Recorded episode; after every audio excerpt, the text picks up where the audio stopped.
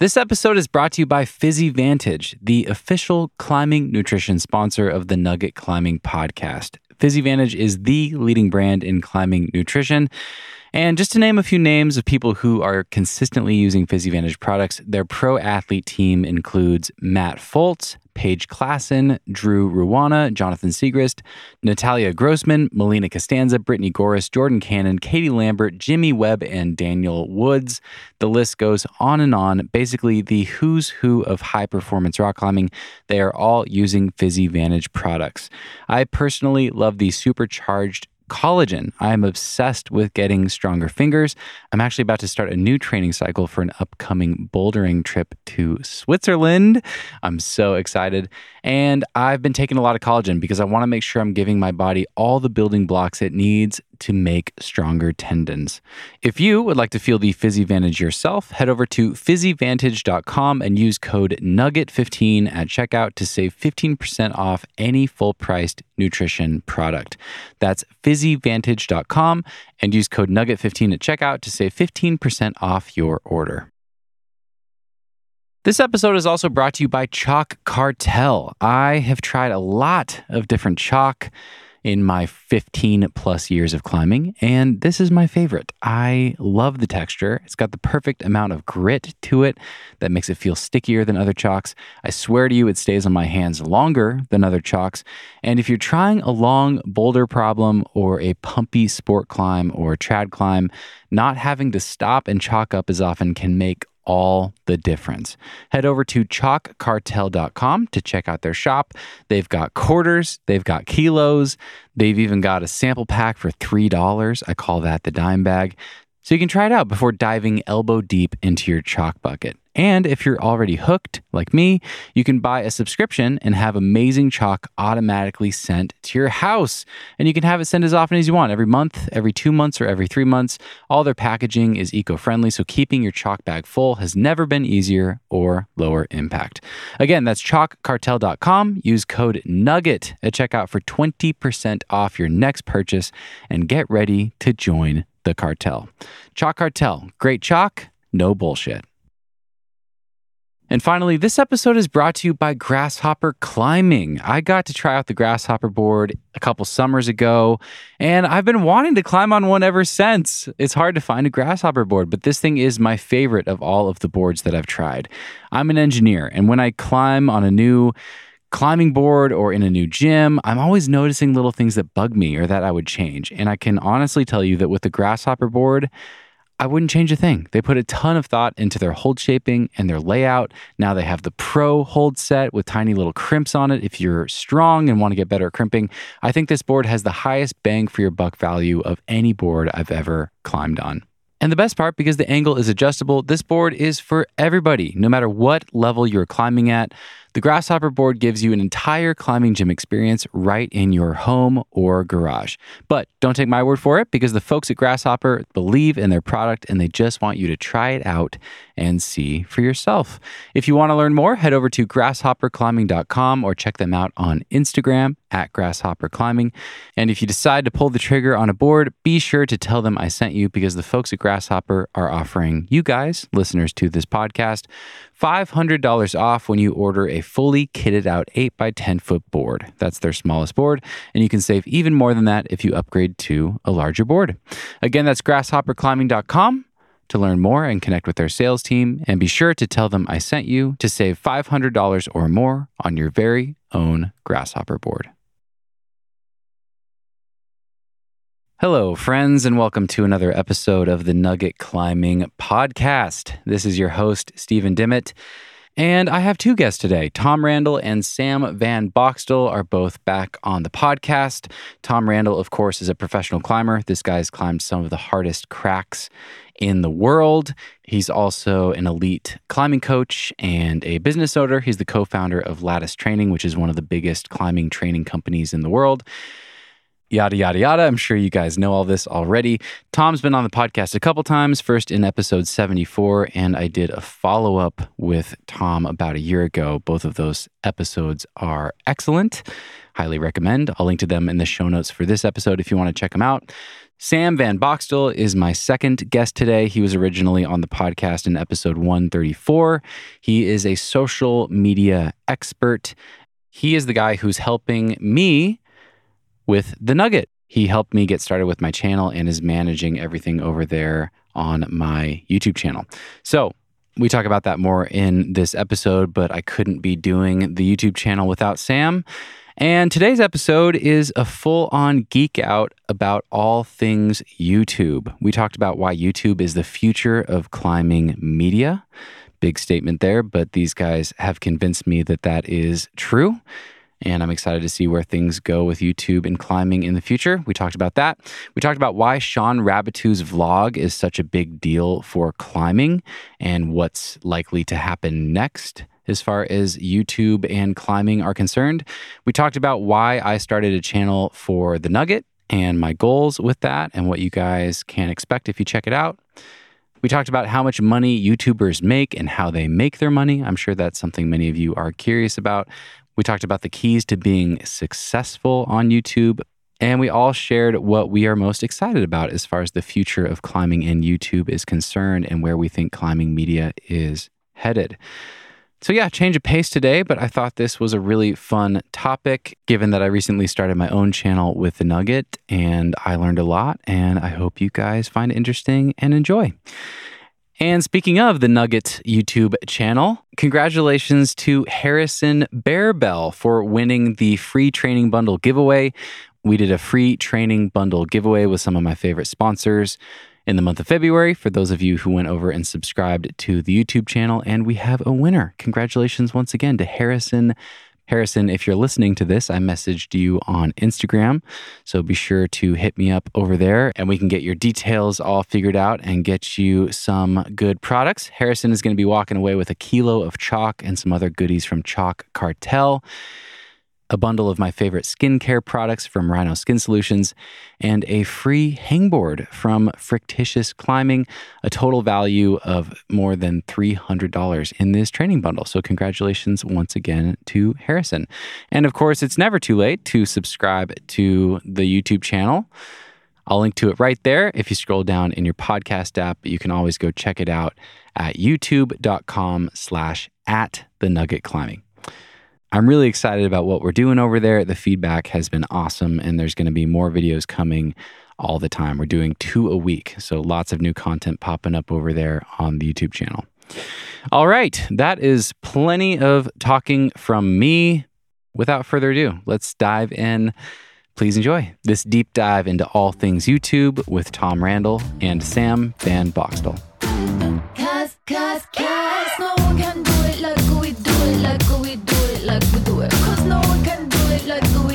like we do it, like we do it. What happened? I don't know. I don't know what happened. I walked back from getting water and no one was on the Zoom. It was just me recording. I was like, okay. And I close out and then I joined the same link and you guys are here. You guys, anyways. I, I was here the whole time. I just, I just turned my camera off and muted myself so I could use my pee bottle before we jumped in here. You showed up. Very yeah. Important. I had I was hiding non-video people, so you probably just disappeared from my radar. Oh, I see. Yeah, that's a. I did do that. I I turned my video off. Tom, I bet you have pretty good beta on pee bottles. Do you have any revolutionary? I, have had this conversation with so many different people, and uh, and surprisingly, people people are passionate about this topic. I am a big fan of the opaque white orange juice container because the citrus kind of cuts the pee smell and you can't see it, which is great. And it has the handle, you know, and, um, I don't know. Some people swear by like an old Nalgene because the the opening is larger, and Jordan Cannon was psyched on the old laundry detergent bottle. I think that's his method. But then I'm like, can you dump it in a bush if there's laundry detergent mixed in there? You know, like that, that doesn't seem good. I, I generally like to up the skill level a little bit. I kind of like a little bit of a challenge with it. So I go for a, uh, a narrow a narrow necked bottle just so you can find that fine line between uh, applying added volume to the bottle and the external pressure and uh, ga- gas release as, uh, as you fire, fire into that bottle. but I can offer you a very good uh, tip for um, your van and peeing activities. Please. Yeah, never pee uphill.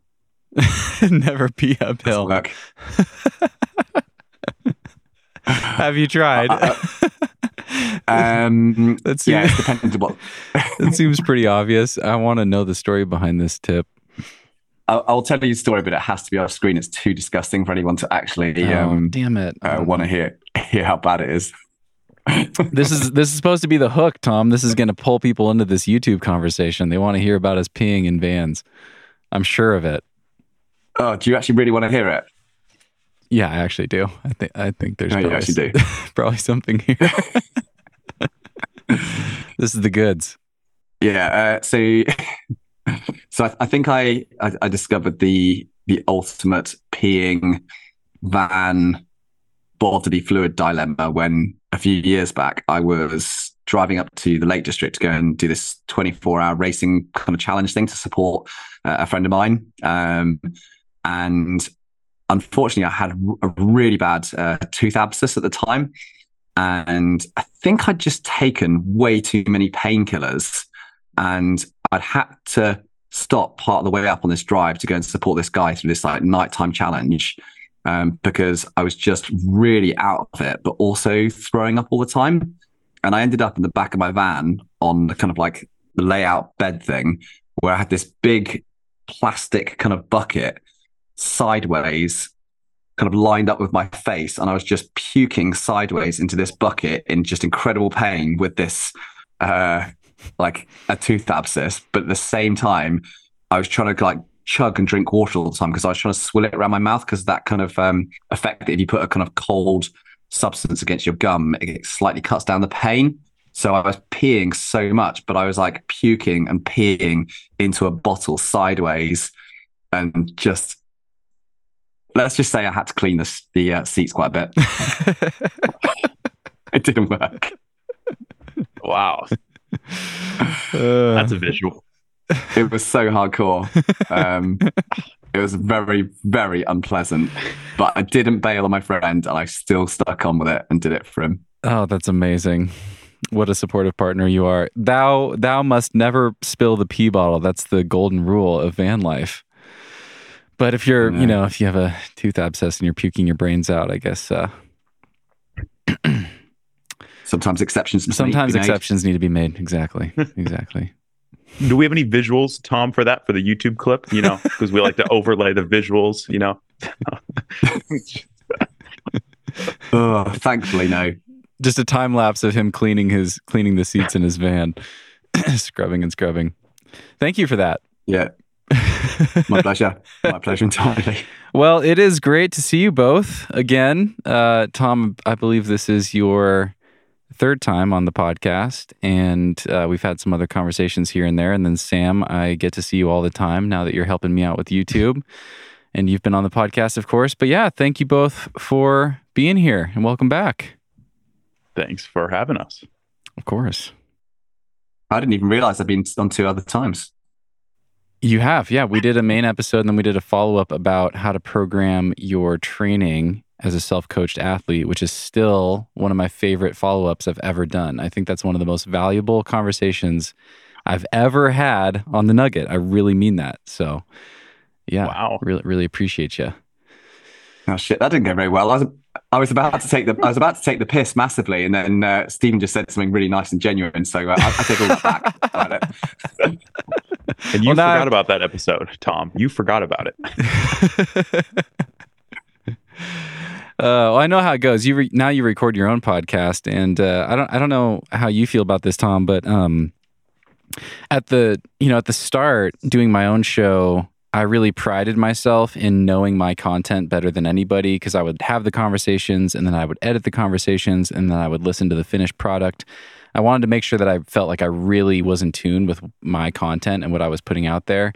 So for the first like 50 episodes or so, I could tell you every guest I'd interviewed, their episode number, what we talked about, all that stuff. And then somewhere around episode 50, my brain just hit capacity and it was like I did a full on brain dump and all of that I just lost all of it and all of a sudden I couldn't remember anything and from then on um, this funny thing happens where I have these moments where maybe I'm going back through the website or something and I'm like, oh my God, I forgot I interviewed that person. That's right. you know, I loved that episode. It's just, it's just funny. Um, so yeah, I'm sure, I'm sure it's all running together for you with the podcast and, and all the other things that you have your hands in. You're such a busy guy. It seems like. That's Tom's life. That's Tom's life Yeah. is just everything. Doing everything all the time. I think the main thing is just I just try and do everything that I really genuinely enjoy and get so much out of. I Mm. think it's maybe the number one thing when people ask me, like, how do you find the energy for it to keep it up really consistently? And I would say I'm extremely intentional about only putting things into my life that I have a mega passion for, because then it actually makes it very easy to just turn up for long days consistently all the time. It would suck if any of this I didn't enjoy. Yeah. Like all day, I have looked forward to, you know, recording a podcast with you, and it's something that I actually properly enjoy doing.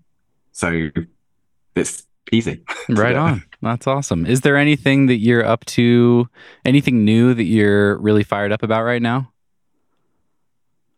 Ooh, good question. You got me right off uh, uh, my guard there. Uh, anything that I'm really fired up for right now?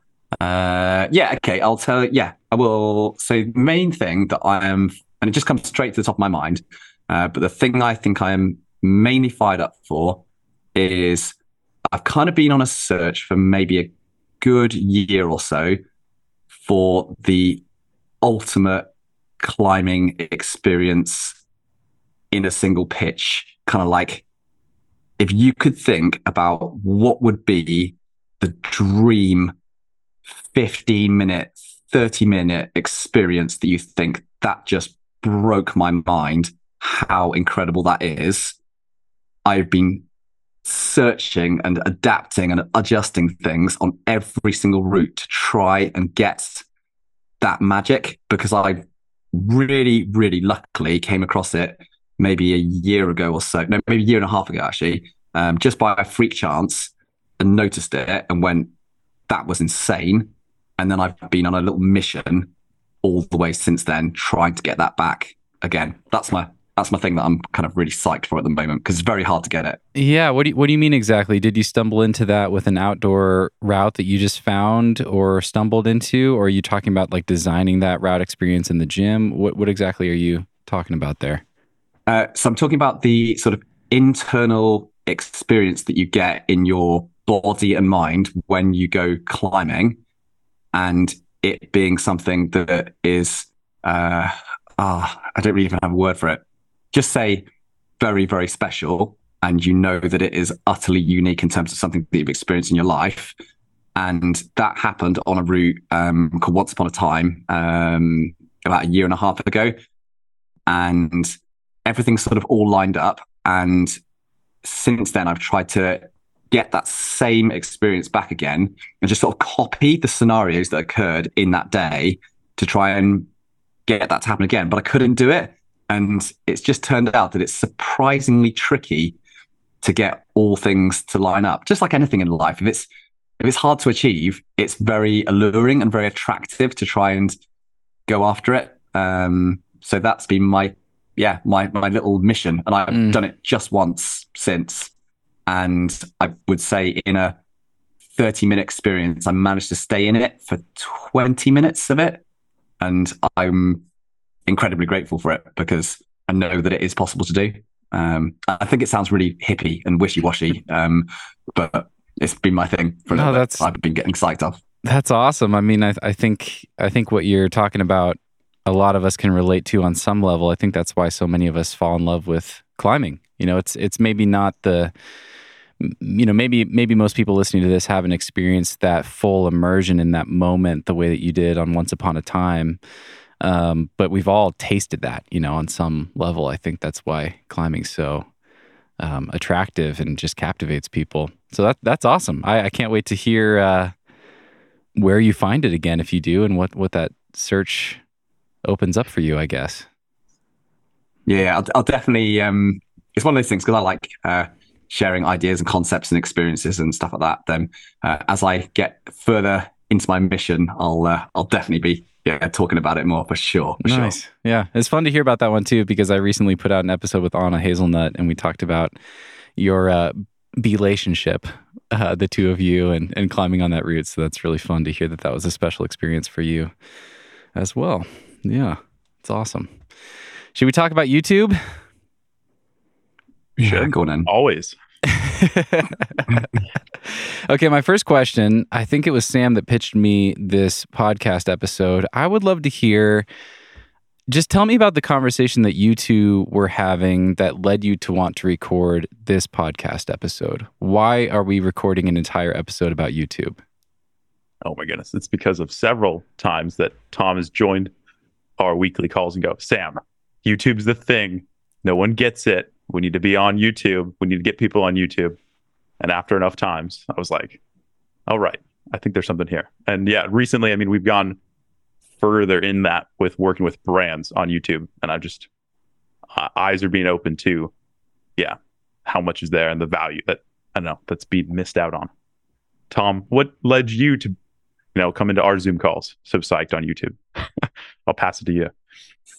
I think I always get interested by areas in life or climbing which are they don't they're, they're, sort of underserved in the amount of attention that people are giving in some area of the interaction with it so i would say youtube isn't necessarily underserved in terms of the amount of viewing that occurs now nearly all of us watch probably countless hours of youtube every single week um, but in terms of the climbing population, whether it's uh, athletes themselves or brands, I think it's extremely underserved in terms of attention and attention in terms of the content creation and the way that that is uh, dealt with. And I think that's really, really interesting because to me, it seems totally illogical that we're in that situation now. And I look at these scenarios and go, wait a minute, nothing's adding up.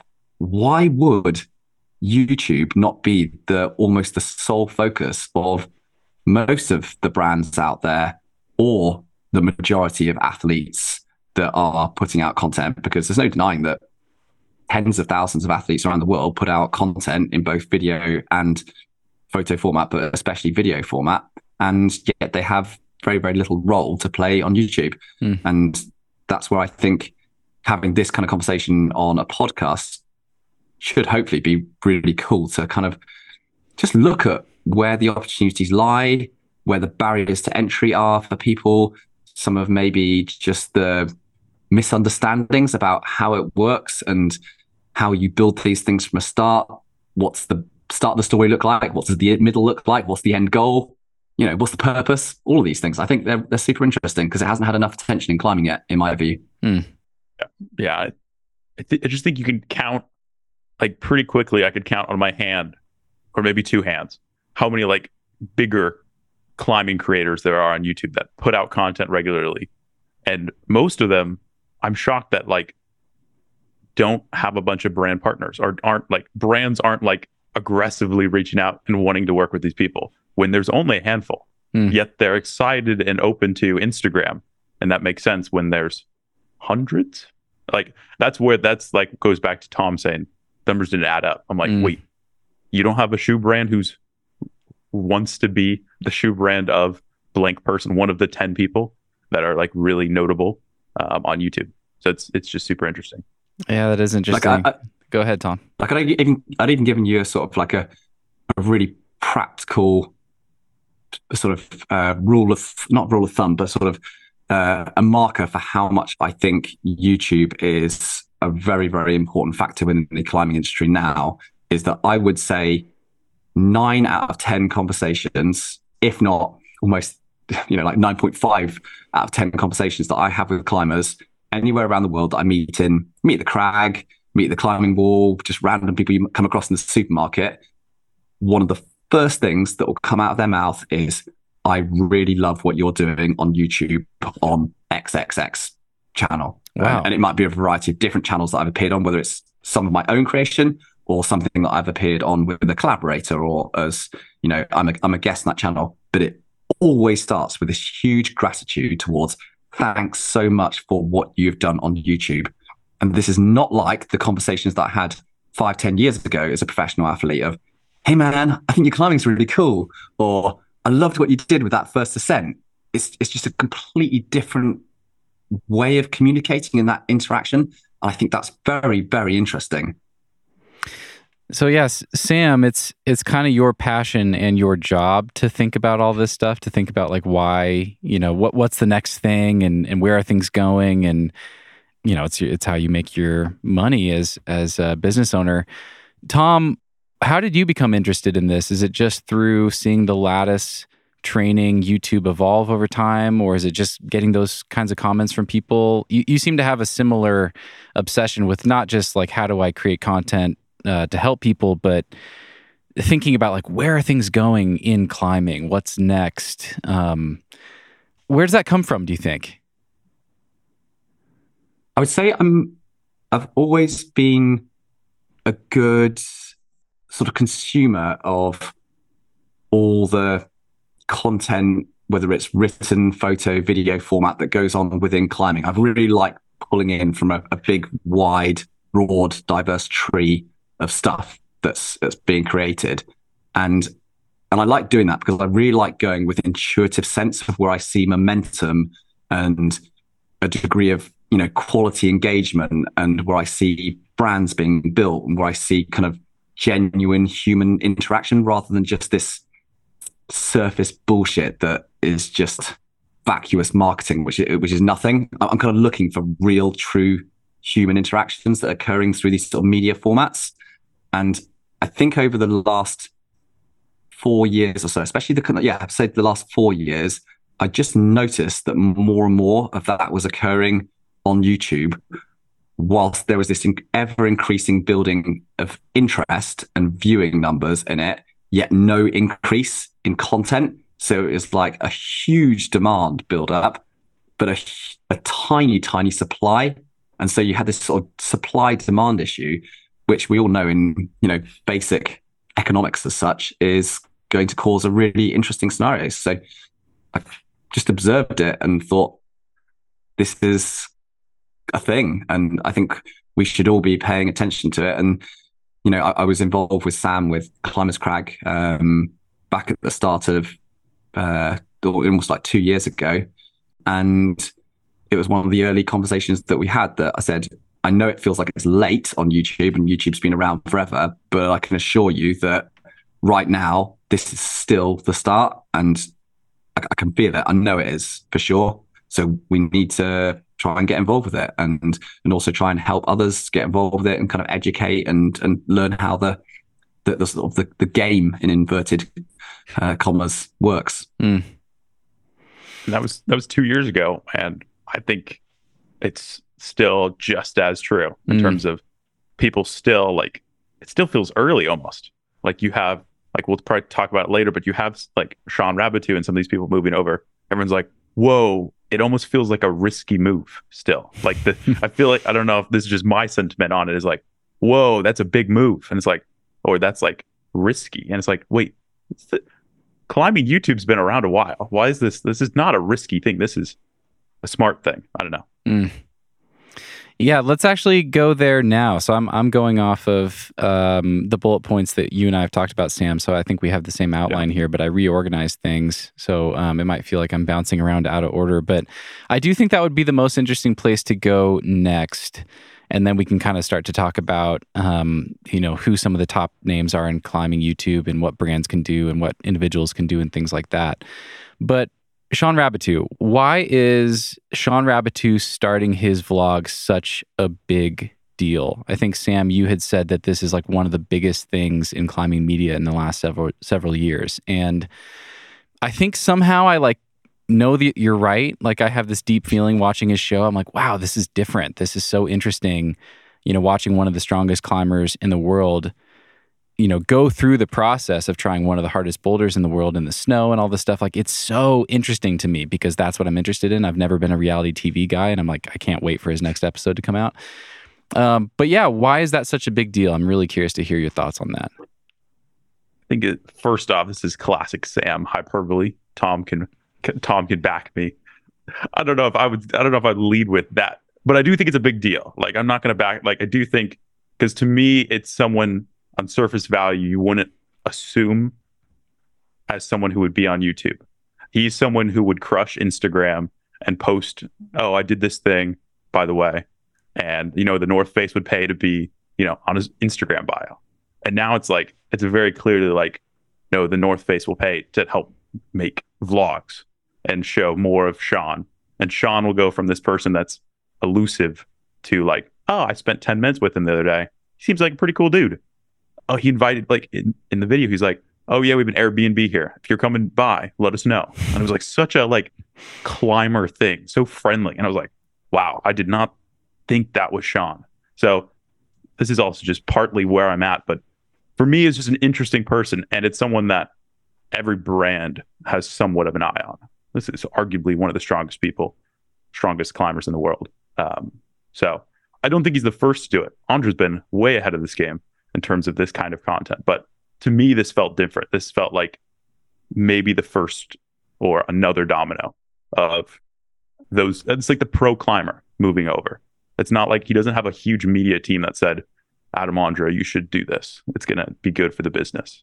It was him and someone else and saying, let's make videos. So mm. I don't know the behind the scenes of it, but from the outside, that's kind of the, that was kind of my hot take.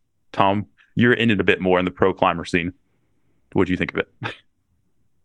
Uh, I, think I think the important part of this here is that you've got someone with a a really big name and a lot of influence within the climbing scene and particularly with influence in terms of, I suppose the the cutting edge, but also just the actual moving of of the times and the trends of what's occurring uh, within the the media style of the day. Uh, Mello is for sure that, that cutting edge, and I think it's very curious when you see an individual step out a little bit of line of what others are doing and taking a risk with this because what it'll do is it'll just end up being a test case for where others will follow or observe Shawn just fall flat on this concept. And it won't work. But I would say I'm pretty sure that if this works in the next six months and it really succeeds, you will see five to 10 other vlog style accounts all started up by either current YouTube producers or by people that have had an interest in doing vlog style content, but haven't wanted to go for sort of high production quality, but are really good athletes. Mm. If it fails, I think it will end up with sort of a dust ball effect, uh, effectively, where six to 12 months may pass again. And another big influential player will go, you know what?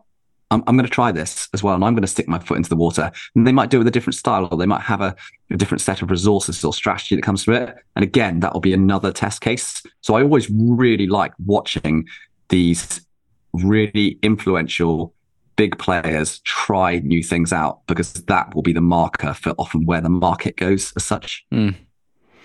And why is it why is it important or why you know if it works for Shawn why is it that the next person and the next person will fall in line and do something similar? Is it because this is going to be the the new best way for a pro athlete in climbing to make a better living for themselves or is it just because that's what brands will start to want? What what are your guys thoughts on that?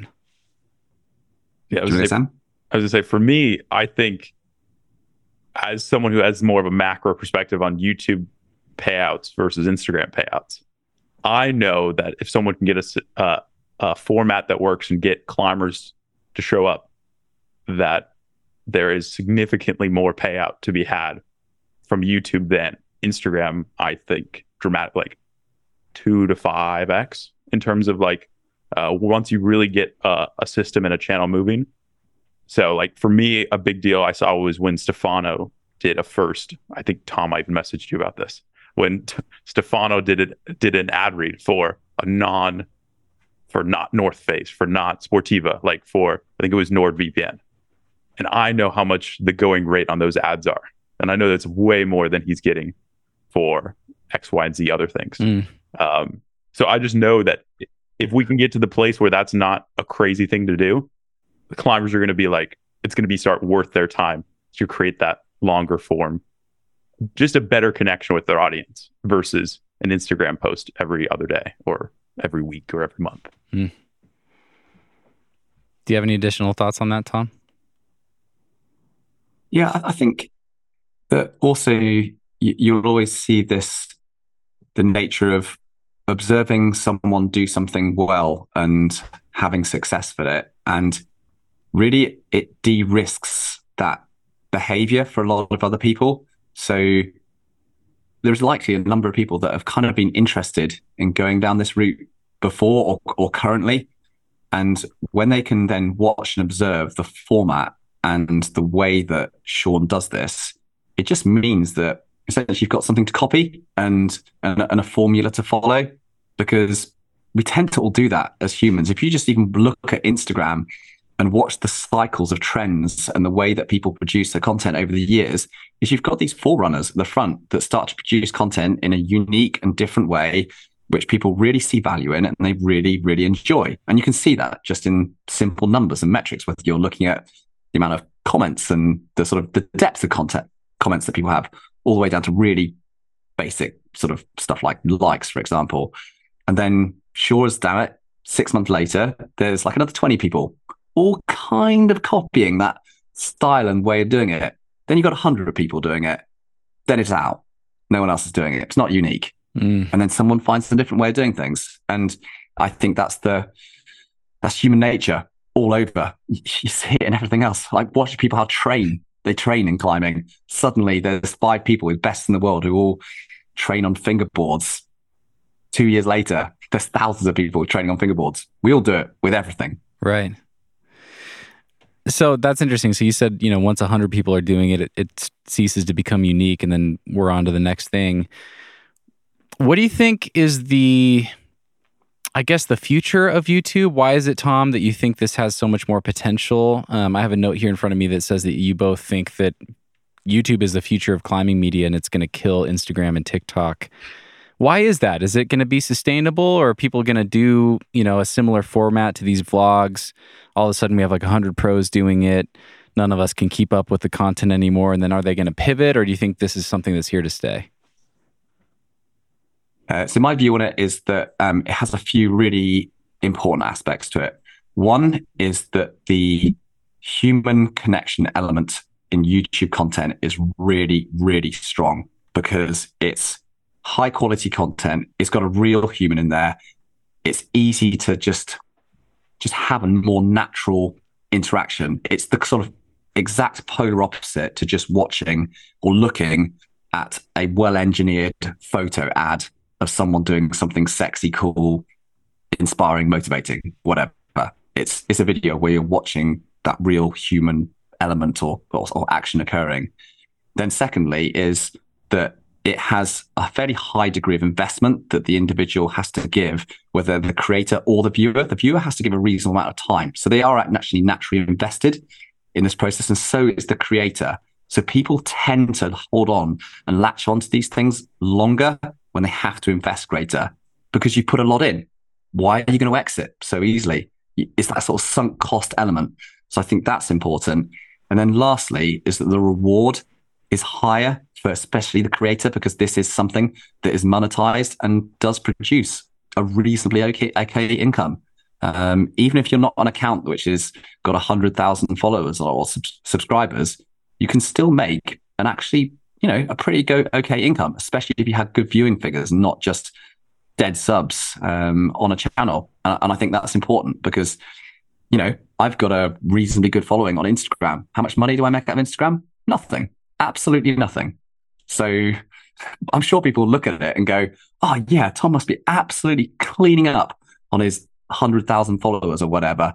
Um, and everyone's saying, here's five grand to post about, I don't know, Hello Fresh box that just arrived through his door. Absolute nonsense. I think I once offered, got offered I don't know, a few hundred quid to post something about something random. It wasn't appealing to me at all. YouTube's very different. There's actually a, a, sort of a basic monetary reward that pays your bills and is practical. So that's that's my my kind of overall view on it. I'd say. Yeah. Yeah. I I think to summarize it though, like you said, Tom, there's the human connection, but why is it so much deeper? Is because if you just look at watch time, one thing, you scrolled through that Instagram picture in five seconds. Maybe you read the caption and you spent 30 seconds. Wow. Good job. Good Instagram post. A little clap for you. YouTube video, you spent five to 10 minutes watching that, the average person. So that means some watched it all the way. I mean, that's the difference. Mm.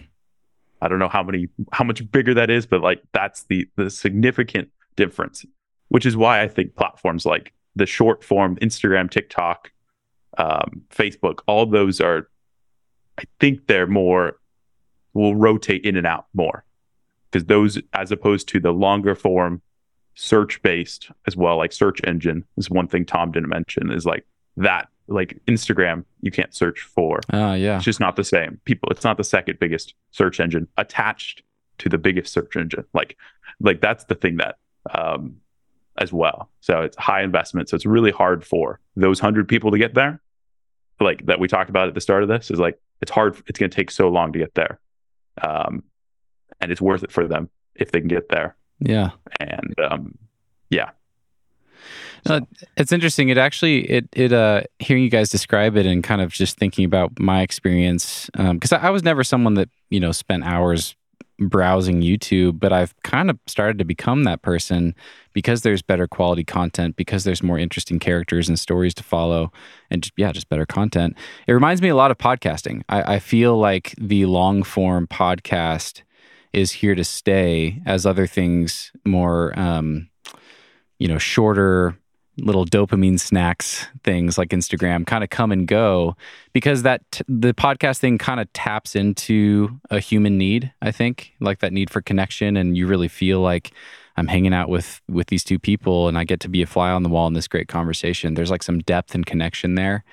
And um, you know there's there's always going to be some degree of timeliness to it like I'm sure that you know, my my episode from two years ago with Jonathan Siegrist isn't as appealing to people as his latest interview on any podcast, just because you know t- time goes by, things change, whatever. But there's always some deeper truths and and um, there's like an evergreen element to that, and I, I feel that watching YouTube as well. Like it's shorter, but watching a 20 minute video from Shawn or from Emil Abrahamsson or from Adam Ondra it's like, wow, I'm hanging out with this person. I'm actually seeing what they do, how they go about climbing, what they've learned, what they struggle with, you know, celebrating their successes. It's uh it's really different. It's really cool and it, it does make you feel more connected to not just the person, but like almost everybody else watching too in this interesting way. so yeah, I feel that. I feel like there's some cool similarity there. And there's a little bit more um there's a little more staying power with YouTube like in podcasts, I think. Yeah, and and then it's the same thing. It's like podcast has the watch time, but it doesn't have the discoverability. Like we've seen Stephen just with launching the podcast onto YouTube. YouTube, like we barely promo the thing. Maybe maybe a few hundred people come over from, you know, we mentioned on Instagram or in the podcast. But that goes out to 20,000 people that YouTube finds. YouTube goes, "Oh, these people like it. They watch it. They want to watch more."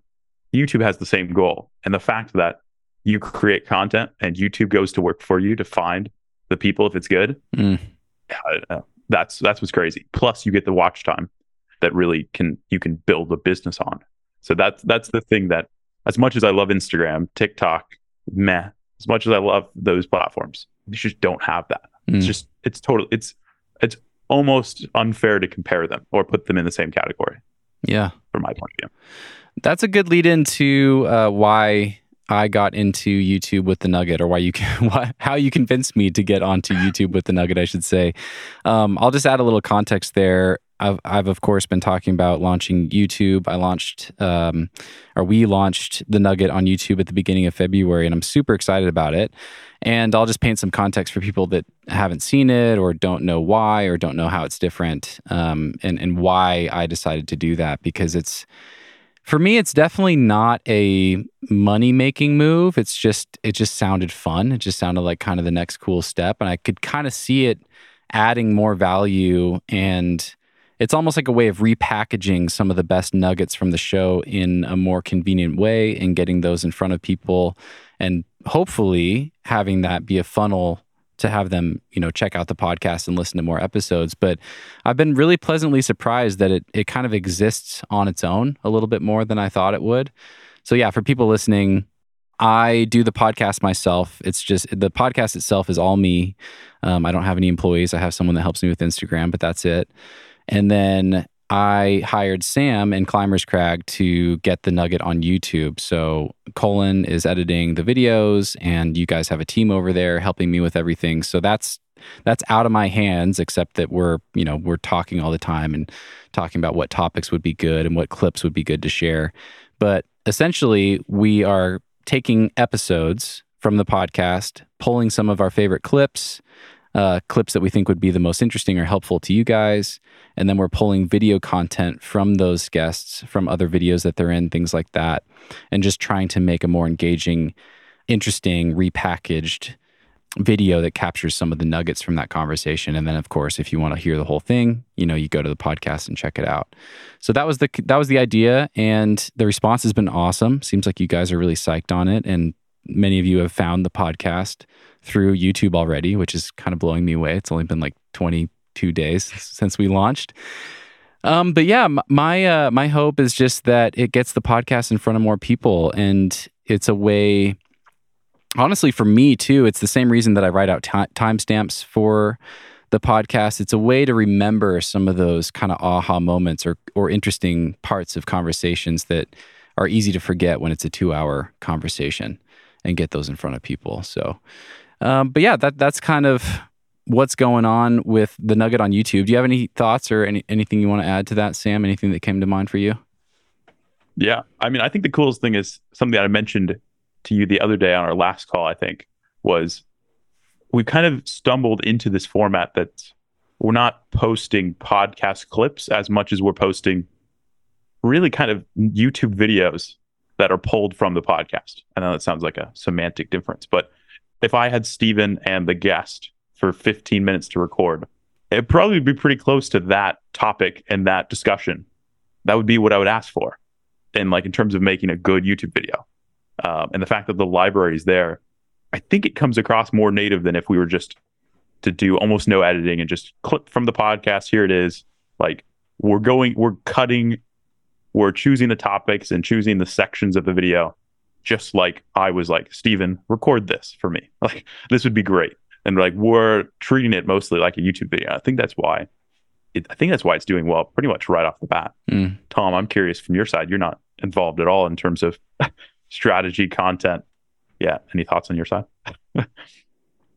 I suppose I, I, always look at stuff within uh, YouTube to say, is this any any content that you're creating? How close is this getting to feeling like you, as the viewer, were right there and then when this thing was occurring and happening? Because the exact opposite to this, which is where any form of, you know, building brand, creating endorsement, um, creating likability, trust, any of those things, the exact poor side of it is when you just give someone some entirely static piece of content, whether it's a sentence, a word, a photo, it's so hard to make a connection with the thing which has actually occurred. Like for you, Stephen, if you're trying to get this person over here, we've, we've got them in our room with us, and you want them to really be psyched on the Nugget podcast. If I said to you, okay, on one side, you can just give them a photo of you sat in your van and on the other side, you can talk to them for five minutes about how psyched you are about this conversation you just had two days ago, where Jonathan Siegrist just told you this mind blowing fact about how he approaches his climbing. And you'd be so into it and so curious and fascinated, and the energy would come across. And that person would go, Holy smokes, that is cool. I want to go and have a look at, listen to that or go and watch it on YouTube. And that's a really easy way to get someone to get into that zone. It's so, so hard through a cool statement or an inspiring picture, even if it is inspiring of you sat in your van and the sunset's there and you're peeing in your pee bottle, and, you know, everything. It's just those two sides of the spectrum. Make it feel like you're right there and it's really happening. That's the stuff that gets people in. Mm. And that's why YouTube wins every time. Tom, I wanted to ask you this is a good lead in. How have you seen YouTube evolve uh, with the Lattice YouTube channel? Do you have any lessons from the evolution of Lattice? Um, just in general, and then I, would kind of like to tie it back to the Nugget and see if you have any advice for me. But I'm just curious how you've seen things evolve and what you've learned from watching the Lattice training YouTube channel grow. Yeah, so I think um, in the early days, there was a complete and utter scarcity of any form of content on YouTube on our particular domain, which is you know all the training and coaching stuff. So actually, it was very, very easy initially. All you initially, all you had to do was just produce content and put it out there.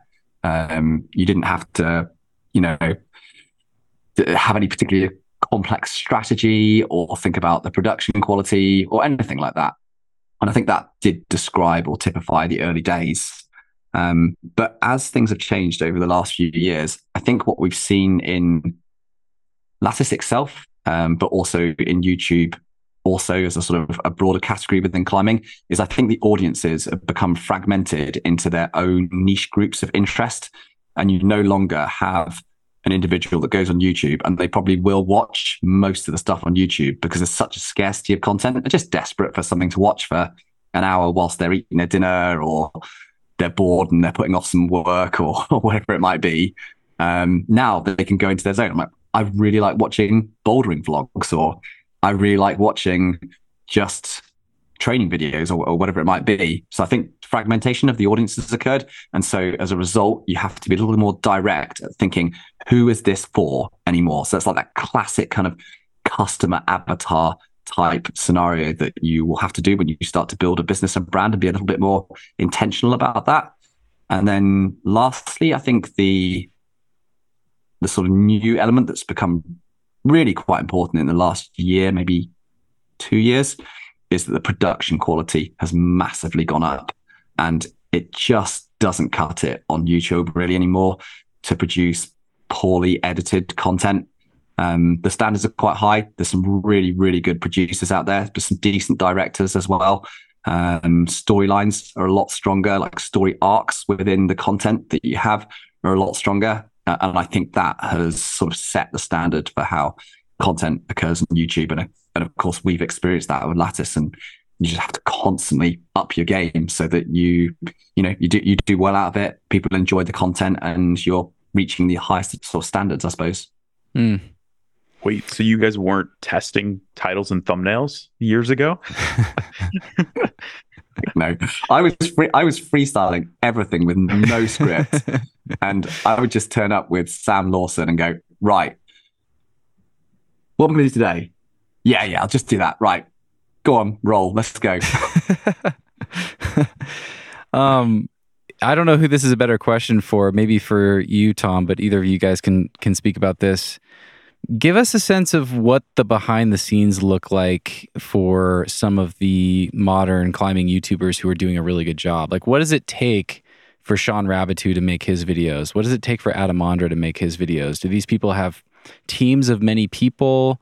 Um, is Shawn editing these things himself? How long does it take to put one of these videos together? Do you guys have insights into that kind of stuff? So wanna, much. So much. you want to go for one, Sam? I was just saying, just you go for one. was, I'll go for one afterwards. Yeah, yeah. I was gonna say mine. I feel like I definitely have. Um, just just it's so different depending on the channels. But to give you some context on, we did video essays for a while. This will be different than what Tom will give as example.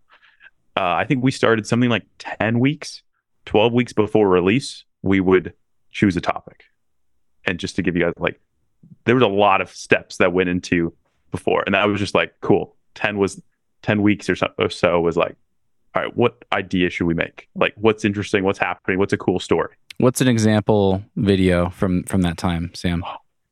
oh my goodness. Um, uh, like we did one that did quite well with uh, about John Bachar, his career, and the kind of like the, his super fascinating story. And that was like, so that was pitched by one of our hosts. He said, "This is a cool story," and I said, "Wait, that's real? That happened?" like the way that he told it was great. So then, like, then he would go and research it and pitch the whole group. Hey, here's the video. Here's the outline. Like, here's the intro. Here's why it would be interesting. Here's the title ideas.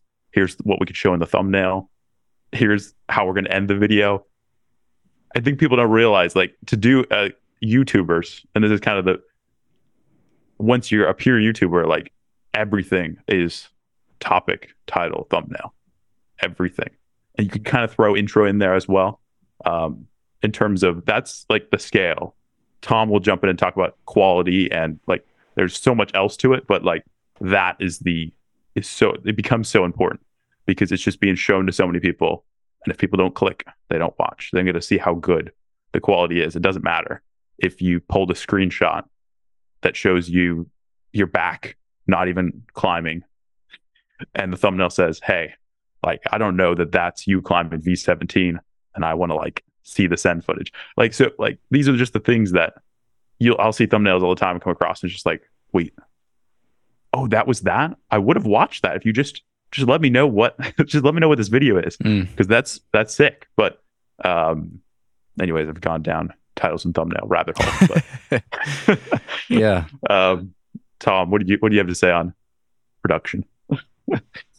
yeah, I think like Sam said, it, it is quite varied uh, across YouTube, and there's a variety of people that will do it as an individual person and will do a really good job of that. Like a, a classic example, that would be Anna Hazelnutt, who I've climbed with for the last couple of years. She's a really great producer um, who does it solely on her own. She works really hard at it. She's got a lot of experience with doing that and runs it on a really, really tight budget. She's extremely efficient with it. Um, and she puts her heart and soul into it and thinks about what she's doing, but she doesn't spend days, weeks planning things. Um, but she does ideate for quite some time and she throws ideas around and thinks about the concept and how it would work and why it would be good. But I would say the majority of the equation is just she puts a lot of energy, enthusiasm into the thing and chooses good people and good concepts to go and produce videos with. And that's why those work. And in a sort of pure mechanics of sort of investment versus reward from it is that her investment in both time and money are relatively low compared to other channels. So she doesn't always need to have big hitters that come out of it. It all works fine. There's a functionality in that. Whereas you'll have other channels like Adam Ondra's uh, channel, which is a full production team and will have multiple people involved. And it was really interesting working with them recently when he came over to visit with me and Pete and we filmed some collab stuff with Wide Boys. Is that stuff out yet? I, I'm I'm so excited to see that actually. I remember hearing about this. Yeah, it's not it's not coming out until I think it's t- all timed up to line align with his five hundred thousand subscriber uh, sort of uh, milestone. Okay, and they're all going to come out at the same time as that. Uh, which again is on these things. It's kind of a, a, bit of a nature of the game, and for me and Pete, we'd be thinking, yeah, let's just smash it out now. It'd be great to get it out because I know people are really keen, but also you have to kind of respect people's uh, intentions from the outset. And if people spell this stuff out, they want to do that, then that's that's the way you have to go. You have to kind of be professional about it. But Adam just turns up like the the kind of actor on screen and and just does his thing. And there's a cameraman there recording everything. He's got the ideas of the shots that he wants to do. He'll make sure that he gets all the B roll. From what I observed, Adam had very little input in terms of what would make good content but he very definitely had input in terms of what he was psyched for in terms of the climbing. But the videographer will turn up and be like, I'm there to film that and capture all that. And likewise, when we worked with him, we went back and captured extra B roll afterwards. We went out for an additional filming role, a filming day, and got stuff um, when Adam wasn't there. And me and Pete went and did some sort of additional um, climbing and chatting to the, the filmmaker. He was kind of quite aware in his head of how he wanted the content to look and the plot and everything like that. And yeah, that's that's quite orchestrated. And I think there's a fair cost to that because he's being paid to do his job. And I think there was someone who was organizing quite a bit of stuff back in uh, Czech Republic as well in terms of the administrative side of the channel. Then you've got the Bobats. There's a number of people involved with that team, multiple people managing it, um, sort of directing, editing, etc., uh, which has a, a, fair cost to it. Uh, for Wide Boys is that yeah, Pete's a really great editor and does a lot of the editing himself for the channel, and he's he's really quite good at it now. But we also have a cameraman, Pete Neen, who comes in and films everything, and we pay him to film and to edit and have that sort of additional input. So there is no longer, I think, in those bigger top channels, a just turn up, do it yourself, and wing it. I think there is, I guess I'm saying a minimum cost nowadays of the bigger channels of somewhere between a thousand to perhaps three or four thousand pounds a month to run a YouTube channel um, and, and, do it well. I, I, would say those are sort of the, the barriers of entry in terms of cost for those channels now. Okay.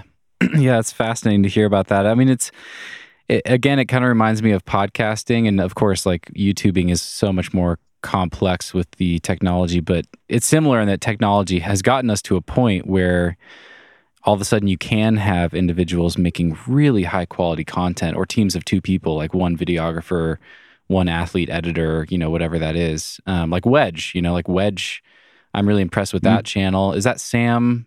Uh, Sam Lawson, yeah. Sam. Okay, yeah, he's killing it. His videos look amazing. I assume it's just him shooting and editing pretty much everything. It seems like um, Anna. I, I think Anna Hazelnutt. You know, she's. I love her channel. I think she just bought a camera. I think she's been making everything on her iPhone up until very, very recently. I could be wrong about that, but I think it's a very similar or a very simple uh, setup and you know with with podcasting i mean my podcast doesn't sound as good as like Radiolab or one of these professionally produced shows that have a studio and a team and everything but it's it's pretty easy to make a damn good sounding podcast with like a $600 setup in my van you know i record zoom videos in my van and travel all over the place and uh, yeah it's it's it's interesting how technology levels the playing field a little bit i guess is is what i'm saying but I'm curious, Tom or Sam, um, given what you just said, Tom, about how much it costs for some of the bigger channels to manage their YouTube.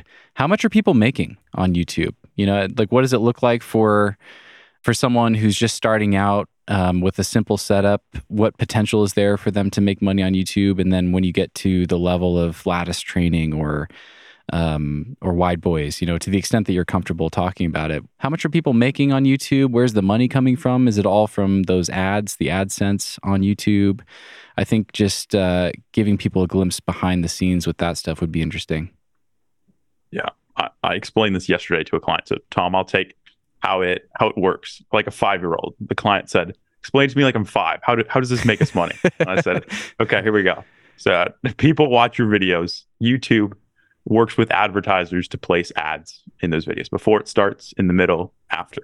Every time someone watches, let's say five seconds, 10 seconds of that ad, you get a very tiny penny for providing that attention. Um, the more, the longer the video is, the more ads that can play, the more you can make from that same person that watched the video. So to bring it into reality, um, in advertising, everything is CPM, cost per mille, cost for a thousand views as an advertiser, how much am I going to pay to show up in front of a thousand people? Um, so, as a climbing creator, as a YouTuber, you'll get paid. Um, I say anywhere between three and let's say nine dollars USD. I'll confuse you, Tom, and jump back to US dollars, but three three to nine dollars in that CPM. So that's how much I would actually make for getting a thousand views on that video. There's a lot of factors in terms of what keywords are in the title, how many mid rolls you put in. Um, how long we've talked is. about all this, but yeah, um, there's so there's a lot of factors, but that's a rough guideline. So these channels that can pull in, let's say the bigger climb channels are somewhere between half a million and a million views. So we'll just not name names, but a million views, somewhere in that three to nine grand USD. That's total views per month across yeah. all their videos. Yes. So they would make three to nine thousand dollars per month. Yep, off a gotcha. million views. And And there's a few channels in that range. Not in a ton, climbing. a few. Like probably yeah, less than a handful that hit that hit about a million views a month. Okay, so that's just from AdSense. And then what kind of potential is there for people that are actually reading ads for sponsors directly on their channels? Like, you know, you gave the example earlier of Stefano with uh with what was it? With Yeah. like a VPN or something? Yeah, NordVPN. So all of these NordVPN, Squarespace, Skillshare. If you're on YouTube, you know what I'm talking about. Um, you've seen people do an ad read, um, and those are in somewhere in the ten to up to forty dollars per thousand views. Now this is that same million views. You get the AdSense. You get ten to forty dollars CPM on top of that. This is what I'm talking about. That there's just a different level of business to be had because again that walk going back to the watch time it's exponentially more than that connection to that person that creator that athlete is just exponentially higher than instagram than that tiktok 15 second video so yeah that's why those cpm rates are so much higher And we will be right back. This episode is brought to you by Athletic Greens. I took some Athletic Greens this morning, as I do almost every morning. Athletic Greens has become one of my favorite parts of my morning routine. You got a minute? Let me tell you more about my morning routine. This morning, I woke up, threw a scoop of athletic greens in a water bottle. I keep a little water bottle in the fridge overnight so it's nice and cold in my van. I shook it up and sipped on that while I was making my coffee this morning. I was listening to a podcast. It's so refreshing. I love the flavor, and it's just the best start to my day. I look forward to it every single morning. Why do I take athletic greens aside from it being delicious and refreshing? Well, I think of it as all in one nutritional insurance. Athletic Greens has 75 high quality vitamins, minerals, whole food sourced superfoods, probiotics, and adaptogens and really gives you all the micronutrients to meet your daily needs. I like to eat whole foods when it comes to my nutrition. I mostly follow a paleo way of eating, but it's hard to eat perfectly all the time, especially when you live in a van and travel all the time like I do, or when you visit some of these remote climbing areas that we all love to visit. I'm sure many of you can relate to that. The thing I love about Athletic Greens is that if I take my one scoop in the morning, I know I'm covered no matter what happens nutritionally throughout the rest of the day. If you want to try it and see what all the fuss is about, Athletic Greens is going to give you, my dear listener, a free one year supply of immune supporting vitamin D and five free travel packs with your first purchase. Those are so handy for road trips, weekend trips, etc. All you have to do is visit athleticgreens.com slash nugget. Again, that is athleticgreens.com slash nugget to take ownership over your health and pick up the ultimate daily nutritional insurance. And now back to the show. Who are the top names in climbing YouTube right now and why? Is that something that would be interesting to talk about? tom what do you think What ranking? That's controversial. oh well i don't think we i don't think we have to rank we don't have to do we? rank them, but yeah, I guess I guess um, I, I'm more interested in the why part of that question. What do you have to do to be successful? Why are some of the more successful channels as successful as they are? What works well? What doesn't work? I think it'd be interesting to just hear your guys' thoughts on that sort of stuff. Because you see, you know, I'm starting to see like there's definitely a movement. You know, more athletes are jumping on this bandwagon and like, oh, I should be on YouTube too. And you can see that some of them are executing it really well, and some of them it's just like you know uncut iPhone footage, no real editing, just not a ton of effort there, or not a lot of um, maybe just craftsmanship or skill yet there. Um, and I'm just curious how you guys would think about like what makes the the successful people or channels successful and and um, how to emulate that for people listening if if they're an athlete that wants to try it or a brand or whatever.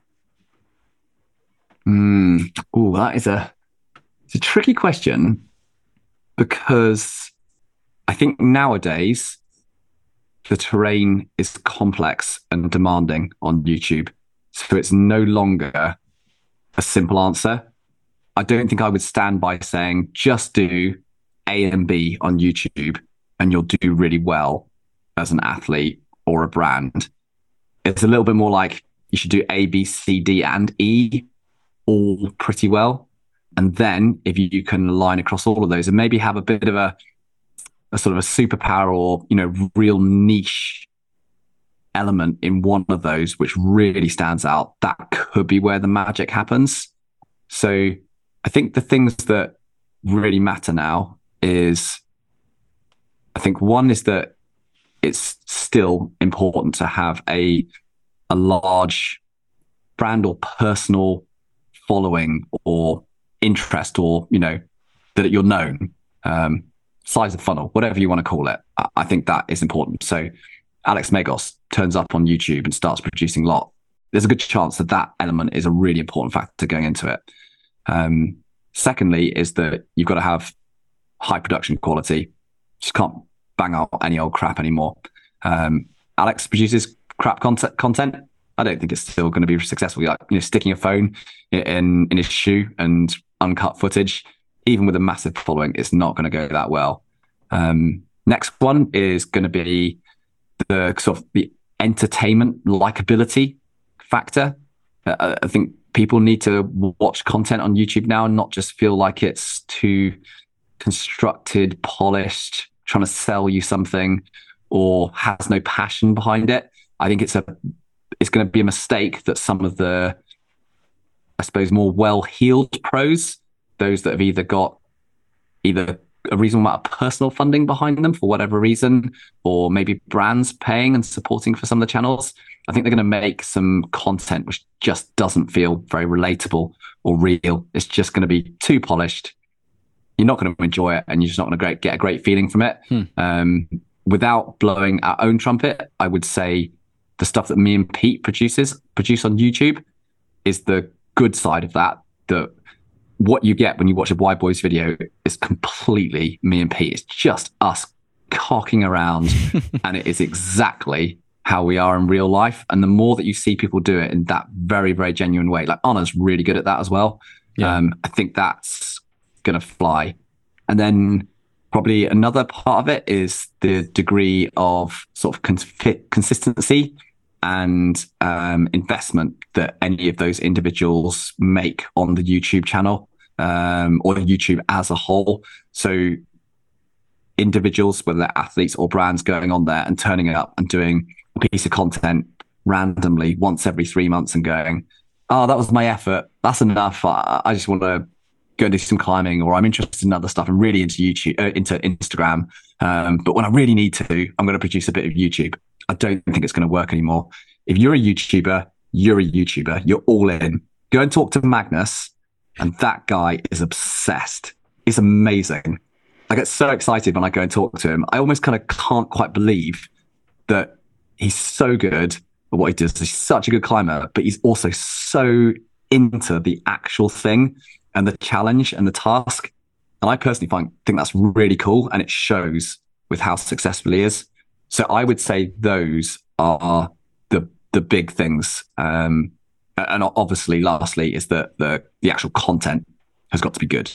You know, right? You just can't fill it with just random rubbish. right, um, right. But that, right. that kind of go that kind of, kind of goes without saying because there's no scarcity really on YouTube, particularly yeah. anymore. Um, there there is a fair bit of content out there. Right, right, right. Yeah, for people that haven't heard it, I had a conversation with Magnus on this podcast. I think it was 123, episode 123. It was somewhere right around there. Um, it's that number is fresh in my head because we put out some YouTube clips on our on the Nugget channel uh, for that Magnus conversation. But we talked about his approach to YouTube quite a lot, and I was shocked that he still edits all his own stuff, and not just that, but he spends like 30 hours a week editing his videos it just blew me away because I've I, the whole time I've done the podcast, I've thought about like, do I keep editing myself? I always edit myself, or do I outsource that? I feel uncomfortable outsourcing it because I want to feel really good about what I put out there. I want to listen back to it and make those decisions myself. And uh, he kind of convinced me to to keep doing it because you know if he can put 30 hours a week into editing his YouTube videos and he thinks it's that important, it's important enough that he, you know, he's held on to that, then I should probably do the same for the podcast. But uh, that guy works hard. He uh, he talked about how Adam Ondra makes him feel lazy, and he's definitely someone that makes all of us feel lazy. I'm sure. Maybe not you, Tom. I don't know, but he definitely makes me feel lazy. He's he's amazing. I was, just, I was gonna I got one more thing to add to Tom. I feel like you you hit on everything that I or you didn't hit on any of the things that I was gonna say, Mm. which is kind of funny. like you're I totally agree with everything you said, and I think it was all important. But to me, my head goes straight to what I've already mentioned, and I'll keep be a redundant title, topic, thumbnail. Like it's got to be like good content is good content, but it's gonna like you've got to remember where what plat what platform you're on and like the restraints it has. You get a photo that's this aspect ratio and this title that gets cut off at this many characters. Like using that well right off the bat is the difference between how well the Nuggets doing right off the bat versus if we would have just uploaded. Like if we had terrible titles and thumbnails, it wouldn't matter if the quality, if we did the same edit, the same core content, but we didn't do the titles and thumbnails right and picking the topics, thinking about what people actually care about. It's almost secondary, which is kind Mm. of it, it's kind of people that aren't in the YouTube world. It feels almost like how dare you say that the content's if the content's great, people will find it. And it's like, well, where are you putting the content? You're putting it on YouTube. You're not going to post on Instagram. What's the worst thing you can do? Like a five minute horizontal video and expect it to like do really well. Or like where there's black bars at the top and bottom. That's like you don't do that because it's not that's not the best thing to do for the platform. Yeah. Um, so even if that five minutes horizontal content was amazing, so like that's why I always want to bring it back to is like yes, everything Tom said, and if you're going to start a channel, like really think, look at what good what what Magnus is doing. Like his channel went from he became something. He went from like good climbing content creator to YouTuber in that one trip when he met um, Tom and Juji, and they Right. said, "Here's how YouTubers do it." We think of a topic, we think about what the title of that video would be, we think about how we're going to show that, and then we go make good content. We right. don't do it reverse. And that's fundamentally like the one thing I'd tell people if you're going to go, if you're a pro and you're going to go climb V15, think about, okay, can we get a good picture of this? And what are, what are we going to call this? Just some thought, just some thought before you go shoot will make your life easier and you'll get way more out of it. Yeah, I mean, you're what you're talking about is packaging, and uh, I really relate to everything you're saying because it's exactly how I think about the podcast. And I, I, you know, I think, I think the Nugget has grown as much as it has, and it's spread itself through word of mouth to a large degree because of um, the conversations and the content within the conversations. But I, from from day one, like the probably my number one recommendation for people that are considering starting anything, whether it's a podcast or YouTube channel or building a business or anything, is put a lot of thought into organization and systems. And I put so much thought into how are the titles of my episodes going to look?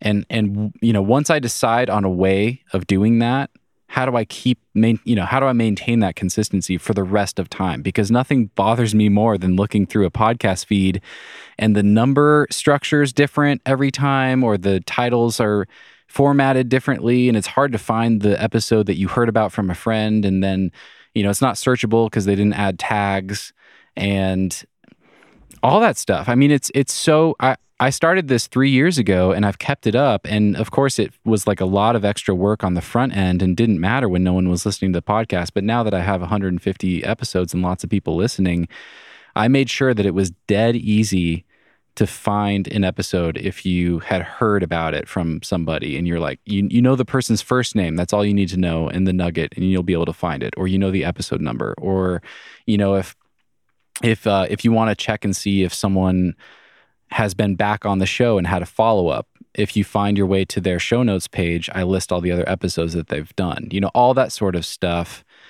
feels laborious and doesn't maybe feel important initially, but it just adds so such a sense of professionalism.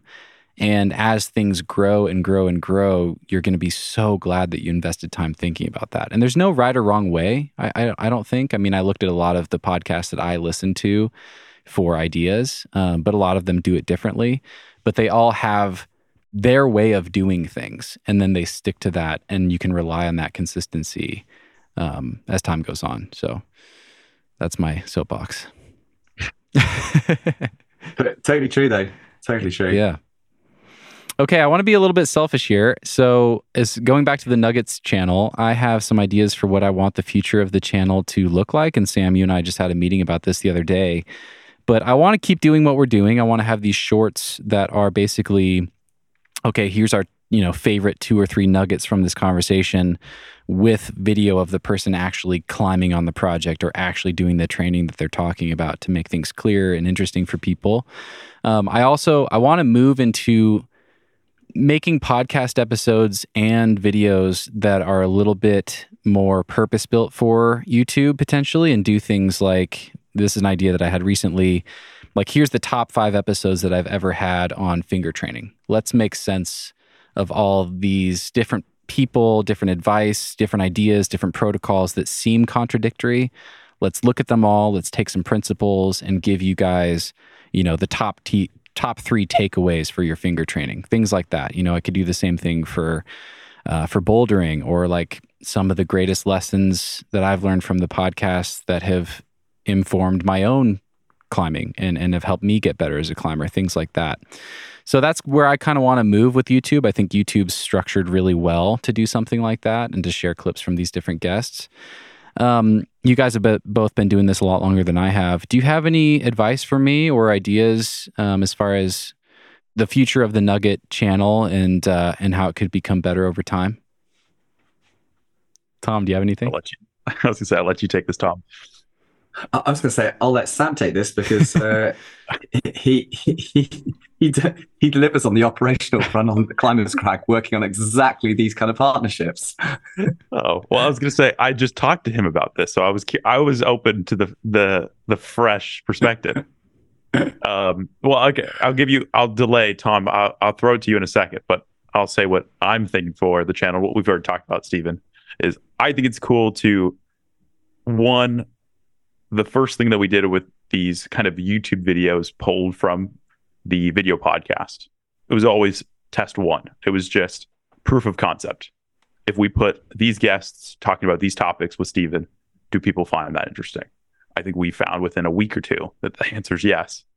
Um, and now it's always, for me, it's just building out the ecosystem of the channel a little bit more.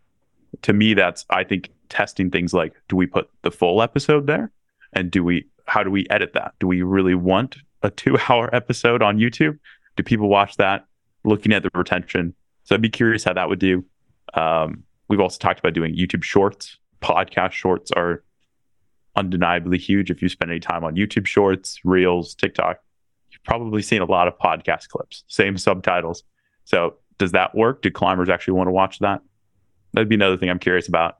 Um, as well as the final thing, like Steven mentioned first, is I think YouTube specific content. Uh, you have the guest. Does that change the filming? Like right now, when you're recording an episode, do we spend 15 minutes saying, all right, or 30 minutes? All right, now we're going to film this segment for YouTube that, you know, has something even more visual. Maybe hmm. Steven has some, I don't know, contraption or something visual on his end, or maybe it's an in person episode and they go film something while they're together. All these things, I think that's where it really becomes cool because then everything's in one one channel, one roof, the brand really gets built out. Some videos have really long watch time. I mean, um, going back to ad, how ads work. Imagine a two-hour podcast and someone who watches half of that, and the amount of ads that they'll be seeing. Even if they have premium as well, we still get as a creator, as a channel, you still get a cut of of the ads they would have seen. oh, interesting. Premium. Okay. So again, it's not as much as if they actually watch the full ad, but um, yeah, I just like to throw that out. Like, just think about great three to nine dollars for you know that's your shorter video. It's much bigger when it gets when you have a longer video. So, um, anyways, those are the various things that we've talked about, and I'm psyched for all of it just to see what what people like and yeah, how do we make a a system around it.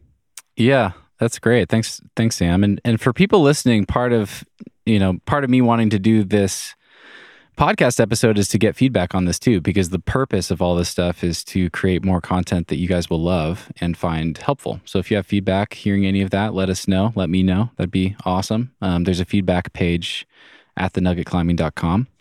Tom, let me ask you this instead of asking for advice, because you seemed uh, you seemed to maybe hesitate on that answer. Um, you consume a lot of climbing content. What would you love to see from the Nugget on YouTube in the future? Uh, I think I'd uh, probably combine it with the uh, the answer that I would have given on that previous question, which is that what I would want to see from you, and likewise to anyone that would be listening to this who's thinking about producing content or is currently producing content, is that you've got to think really about where, where also what platform is this content going to go out onto and try as much as possible to try and produce content specifically for the way that that platform presents, but also the audiences on those platforms and understand that that is a thing now. It's kind of already been a thing for some time, and people knew some really basic stuff like don't try and produce a post for Instagram and just roll out exactly the same copy or the you know the wording on Facebook. It's just not going to work as well. It's exactly the same thing when you produce content that's more video based or um, is just audio. Is think about where is that going to appear. You can't just yeah take take your clip and go right copy paste copy paste drag and drop upload into all these other platforms.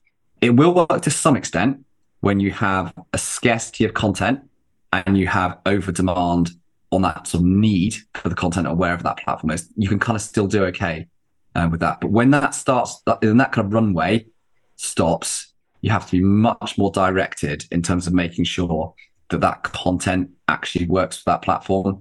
And I think that's the number one mistake that I see others make, and where I would want to see you thinking about how you do these do these things. Um, which goes back to that sort of item that you talked about before about being planned and being intentional about where you're going with it. So when you think about YouTube Shorts, for example, is you're going, okay, what am I actually going to try and do here? Where am I going to make amazing YouTube Shorts content specifically for YouTube Shorts this year, rather than, ah, I've got a load of footage. How do I cram this and make this work for YouTube Shorts? You can do that. I'm not saying it's impossible or impossible for anyone, but that's not as good as starting right from fresh and going, how do I make the best YouTube short content? Like look at um is it Noah Kane, who's the, the really big YouTube short content creator on YouTube? Yeah. He thinks specifically about YouTube short content. And I remember when I watched met him for the first time and I went, Oh right, that's a thing. Um, I didn't realize you thought in that way. And I couldn't believe it. And I know it sounds really basic, but it's incredibly successful when you you just make that little leap in terms of how you go about it in the first place. So that's that's where I would really encourage you. Okay, yeah, thank you, thanks for that. That's really helpful. I'm just curious on that um, on that note of that content creator. It's hard to describe on a podcast, I'm sure, but can you describe what's different about what they do versus someone who already is making longer YouTube videos and trying to make little cut downs with what they have? Like, what what's the difference there? What what, what makes his or or their shorts stand out? I think it all comes down to the way that uh, you start and leave that clip. So if you go into creating something that you have 30 seconds to essentially, I, I hate it, it's kind of like a bit cliche, but tell the story in your 30 second clip.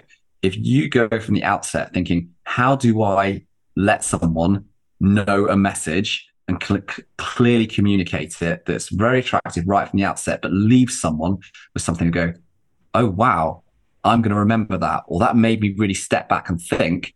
You will tend to hit that target more when you set out to achieve that in 30 seconds rather than constantly jumping around trying to go, oh, where's my little 30 second clip of gold that I got, my nugget? Yeah. Yeah. Um, from my podcast that I recorded, long form content.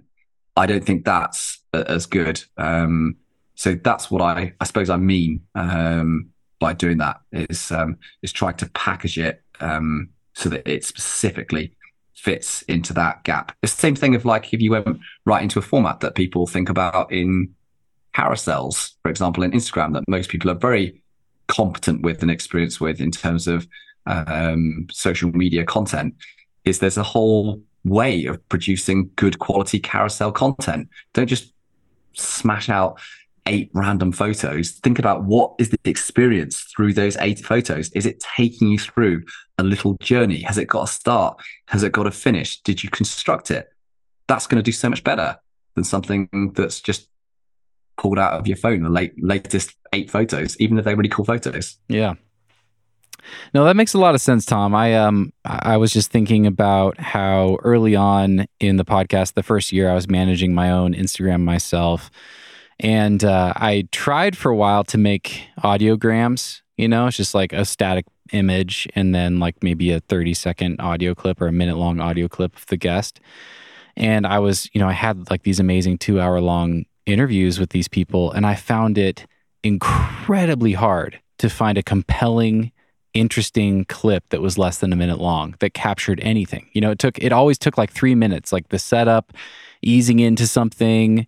I ask way too long of questions a lot of the time, and uh, it they just it just almost never happened. It was it was almost impossible. So I think that's what you're touching on. Like if I asked a very pointed, quick, concise question, cut right to the answer, um, with the intent of making it a short, less than 30 second clip, it seems like that would probably do a lot better in that format. So, yeah, yeah. And I was like to say one other thing as well, um, just to kind of um, add on to that, is that as much as possible within these things where you're creating a piece of content which you're hoping is leading to someone visiting your website or going to watch the whole YouTube video or going to listen to the whole podcast, is you have got to try and as much as possible go for that kind of curiosity led peaking of the interest side of things. Don't go for big booming statements mm. or challenging ideas or sounding really knowledgeable. I, I, don't think that actually leads as much as something which is is curiosity led. It's an incredibly potent little tool um, to use with the with the human mind. Um, we're, we're, total suckers for it if you, if you can do that. Yeah. I, I have one thing to add to bring that the packaging or what Tom was saying into reality. It was like on the let's take it away from YouTube Shorts and let's say uh, you were going to film 30 minutes with a guest, Steven. We're going to film for YouTube. We're going to still make a same eight minute clip, but now you can give an intro that leads in that's straight to the so we would plan the topic and the title and the thumbnail. So we'd be like okay so we're going to ask them this hard hitting question or this question about their recent flash that everyone's psyched to hear their story on. So now you'd say cool i'm going to lead in with the pointed question that's not trailing and a long one minute question. It's here's the 10 second question and they could lead in right away to the answer. As a youtube experience that is what or that is way more native than you click in and you're like okay, Steven's talk is are we even gonna get to hmm. talking about the thing I'm here for? And then two minutes in, you're like, oh, okay, they didn't lie to me. But 90% of people have gone at that point. Right, so, right, right, right. Yeah. So that's the thing. You come in with with the plan and working backwards from what's what's what's normal. What do people expect in this environment? Yeah. Instagram, YouTube, etc. This is going to be a 90 degree turn, but that's okay.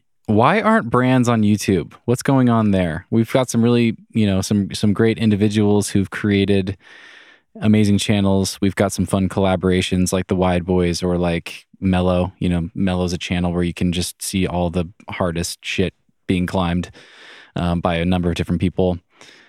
But yeah, not that much stuff from brands. Why is that? Why why or how are brands failing on YouTube? And what needs to change for them to be successful there. Do you think that's where things are going? I think it's where things should be going. Uh, I certainly don't think they're going fast enough. And my, I was going to say my fear, but then I was going to say it's actually right now it's kind of an opportunity. Um, but basically, what I think we're going to see is that the brands are going to essentially lose control over the the narrative and the content creation within the climbing space, and it is all going to go to the individuals.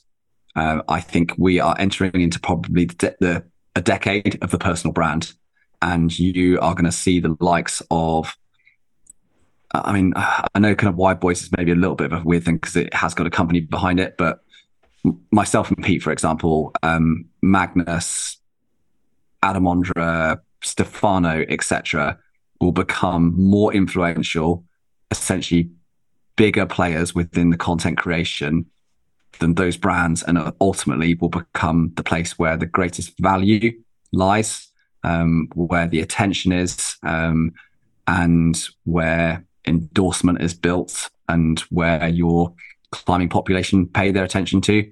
Um, and brands are going to completely lose out on that if they don't start to make some kind of move um, in on that. Because right now, the type of stuff that they're producing is like it's at the 1990s, and they're trying to make kind of crappy reviews of their products, a few staff training videos, the occasional long feature film, which I think some of them done quite well, like your Petzls and Black Diamonds, um, etc. Patagonia as well. Um, but I think they they have to be careful to to not lose the the tide on this. Um, but of course, on the flip side of it, it's a great opportunity for the athletes out there uh, and the creators that are sort of athlete creators, I suppose you'd call them. Mm. Um, and it's going to be amazing for them because they're kind of cutting the middleman out, mm. and they are now long now going to become the controllers of their own sort of careers and and I suppose uh, return for them. It, it will no longer be them going to a brand and saying, "Oh, well, how will you support me in doing this?" It will be the brands who will be coming very much to them, and also they will be able to sort of um, monetize and and and make a, a much better living and a much sort of clearer, cleaner living out of doing that because they have the control of it. I think that's I think that's where it's going. Yeah, that's interesting. Do you think um, do you think the move for brands is to have their own channels and curate their own content on YouTube versus what it seems like North Face is doing, where North Face is getting behind Shawn Raboutou and behind Mellow and like, you know, allegedly paying quite a bit of money for these bigger productions. Um, things like the Alphane video, you know, it's 45 minutes long. It's sponsored by North Face and it's like really, really well produced. Shout out to uh, Ben Nielsen. I think he was behind that one. It's just an awesome video. But yeah, what do you think is the better move for brands as far as that goes? I'd say that it would be, I mean, there's two, two sides to have for it. Uh, one is, I think it's a very strong, wise move by North Face in terms of getting involved with Mellow or you know the Mellow crew uh, and that kind of group thing because they have com- a competitive advantage on that. It's, it's very hard to organize and back a group of individuals. No YouTube channel right now can do that. I don't think they actually have the money to be able to do that. Even if you said to Magnus, um, can you get together 10 climbers and fly them around the world all the time and produce really good content? I doubt he would have the appetite to be able to do that. So I think they have a competitive advantage on that. And I think that's a, a very, very good move. And ultimately, all the other parts that we talked about, the package of the equation of quality, production organization, uh, large funnel, good thumbnails, etc. They've got that all sorted. And then the other move, I think, for brands is to be a little bit more proactive in getting their brand or their product appearing within the content which occurs on YouTube. It still surprises me the number of people that are producing content really consistently and there's hardly any brand collaboration with them. I just can't I don't even know why this happening. Hmm. It's mad considering where how active they are with supporting people on who are producing lots of Instagram comments uh, content or mountain guides who are out there working with clients or people that have blog pages. I think they're way overpaying on those. And I think they're massively underpaying and underseeing the, the value on YouTube. Hmm. Yeah, I think that's phase one for a lot of people. Because again, it's a little less if if we said there's one thing you need to do, you need to hire and find and hire an editor, a videographer, someone to show up in your and your brand needs to show up every week that's a crazy step one. Mm. I think step one is is working with the. I mean, I think I said this early on. I said we'd come back to it, and nice we did. Is like the handful of people at the top don't have a ton of brand requests. Like climbing brands aren't showing up in that content as much as it should be. I'm baffled by the amount of people that are, say, the top five names don't all have an obvious, clear shoe brand or apparel or things that are just like, this is so natural to mention or to be aware of. This is my favorite shoe. People are so connected and spend time with these people. Their, their shoe recommendations, their apparel, um, the chalk they use. I'm coming up blank, like the gear that they're protected by makes a difference in people's decisions. Right. It, it might like it's it's very silly to think it's not. And again, if you go back to watch time with people, brands are paying to show up for five seconds to these on Instagram mm. versus paying to show up for five minutes. Mm. And it's kind of like you should it's okay if you paid five times more because you're getting a hundred X, you know, like again, watch time's too simplified, but that's the core concept here. It's right, like, right, right. It's kind of silly. yeah, well, yeah, you're you're right. I mean, it totally works. Like I just got a a couple pairs of drones from Mad Rock because of Emil Abrahamsson, like giving them a really powerful shout out in his video and you know, I've I've seen them on Instagram countless times, but that finally got me to pull the trigger and try them out myself. Um, I'm curious, Tom. You might you might be the best person to answer this. I certainly don't have any insight into the into this like professional climbing world uh, the way that you do. Is it possible that those deals are kind of happening behind the scenes? Like, do you think that you know? I, I know that Shawn Raboutou climbs in La Sportiva because I just noticed that he's climbing in Solutions and Miuras and whatever else. Do you think his uh, sponsorship agreement with La Sportiva includes YouTube or his plans for that? Do you think that's part of these like behind the scenes deals at all, or um, is that just totally getting missed by brands at this stage? Do you have any thoughts on that?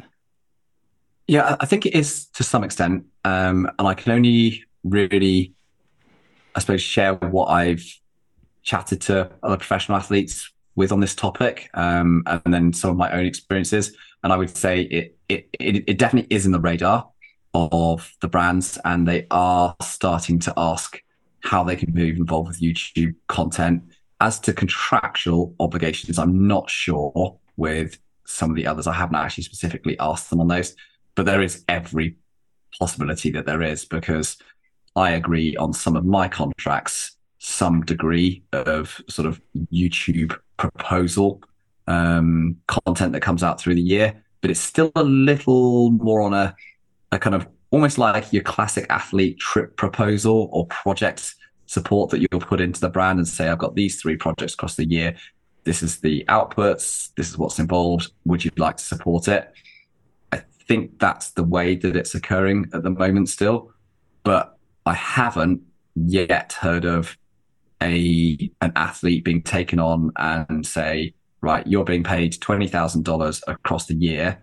And now no longer am I putting 20 days into your contract a year that you have to turn up and you come to a trade fair, staff training, an event or whatever. You have 20 YouTube videos in a year because they could totally swap that out.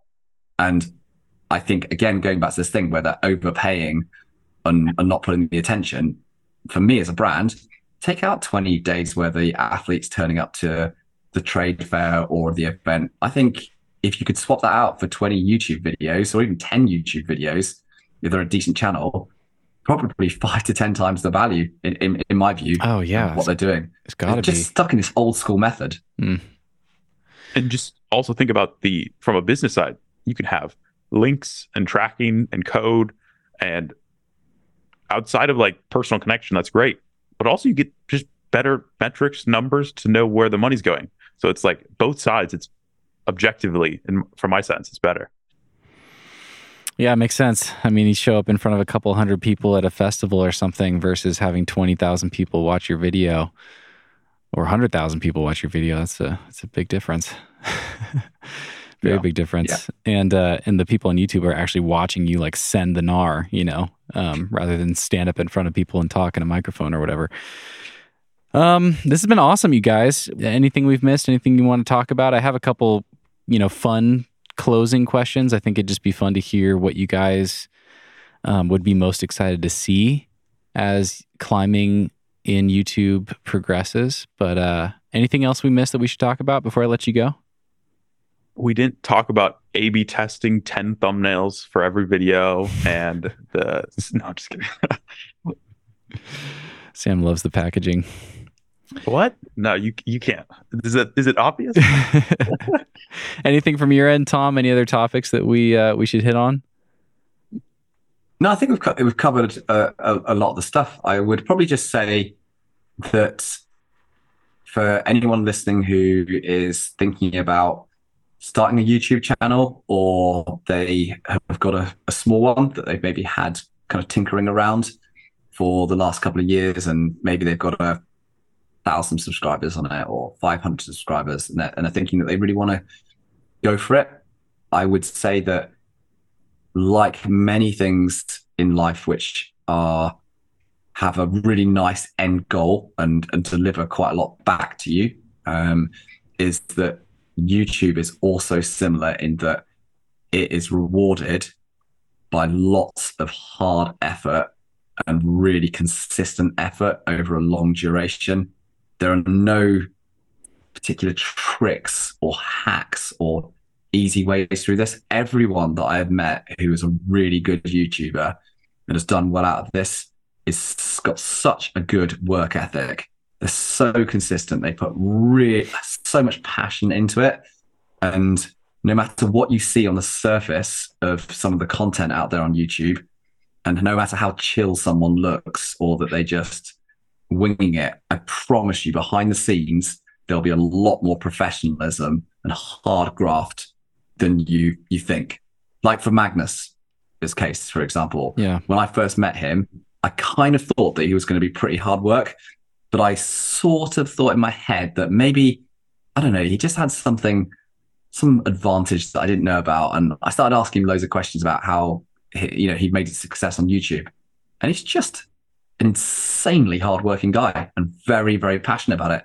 And I've rarely met anyone like him. And that is why he is successful. Yeah. It's no other thing.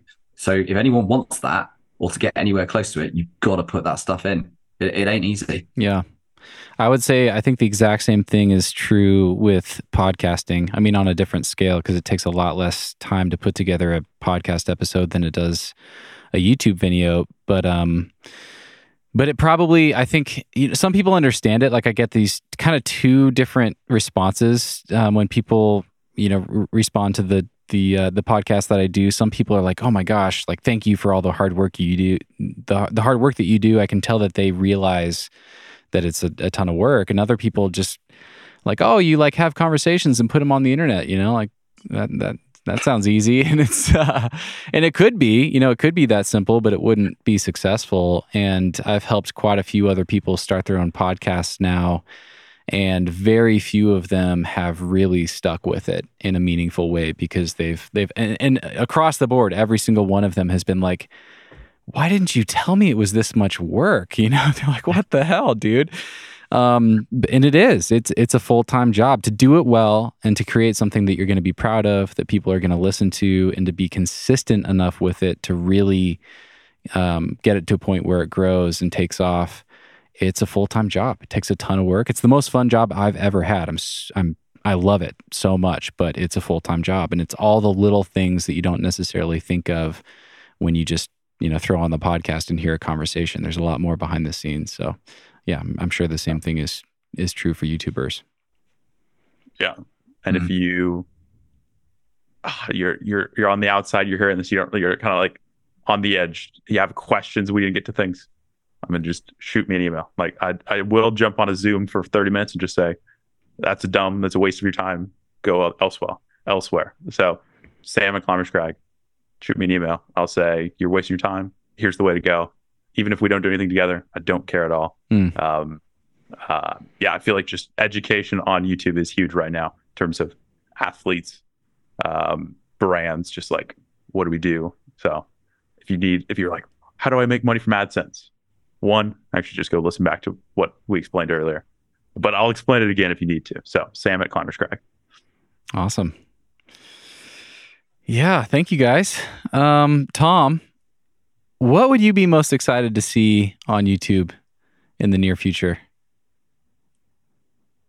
Ooh, what would I be most excited to see? I would love to see more collaboration between the big YouTubing channels. The people that have already kind of honed their skills and have done good quality work on YouTube, but working together, but mixing really interesting styles and sort of diversity of content and seeing what happens in the magic because you've got two sides of the kind of equation that are clearly very competent. But what happens if you blend those two together? Almost like what would happen if you put Friends and Seinfeld together on the same screen? Like, would it just be total chaos or would it be terrible? I'd love to see a bit more of I- that. I like I'd that you- love to watch it. I like that total chaos and terrible were, were supposed to be opposites. Tom wants the total chaos. That's his ideal. every time. yeah, every time. I love it. yeah, that's what I'd like to. I'd like to see a bit more because I love that stuff when uh, Magnus and Adam collaborated Yeah, and did yeah. work together. Thought it was genius. Just, just perfect. What about you, Sam? Uh, if Tom went with something with big channels, I'll go with something small channels. I'm excited to see with this movement, with all the people start, who's who's going to come out of nowhere. Because I think a lot of the roadmap and good exa- there's more good examples than ever. So I'm excited. I think people can pick up at speed and go from zero to like, whoa, they were everywhere in my home feed. So I'm I don't know, and I think they'll do that from taking the roadmap title thumbnail. I'm just going to throw in one more plug for packaging. and th- th- they take that, but then they do something. They do something interesting and slightly different that we haven't seen before. Hmm. Um, because we don't need another Magnus, but there's a lot of things you can take from from him. Um, and I think people will do that. I think they'll get to 100k, um, or just high high viewership in months versus the years grind it's been for most of the people that are big at this point. Um, so, yeah, that's what I'm excited to see. It's awesome. I'll share my answer because as I was hearing your guys' answers, I couldn't help but think of my own. I just, uh, I, I think it'd be really fun to get to a point where most of my like television watching would just be following along with my favorite athlete athletes that are out there doing cool stuff. You know, like I follow, um, I do watch Magnus's channel, um, but I love watching climbers that are rock climbing that are pursuing goals. I love following Adam Ondra and Shawn Raboutou and you know Wedge is basically like Aidan Roberts and Jim Pope most of the time and uh, Anna Hazelnutt. Seeing these people out there pursuing the thing, working on the goal, sending the routes, whatever it is, I just think that's so much fun, and I would love to see more of my favorite athletes pop up in that space.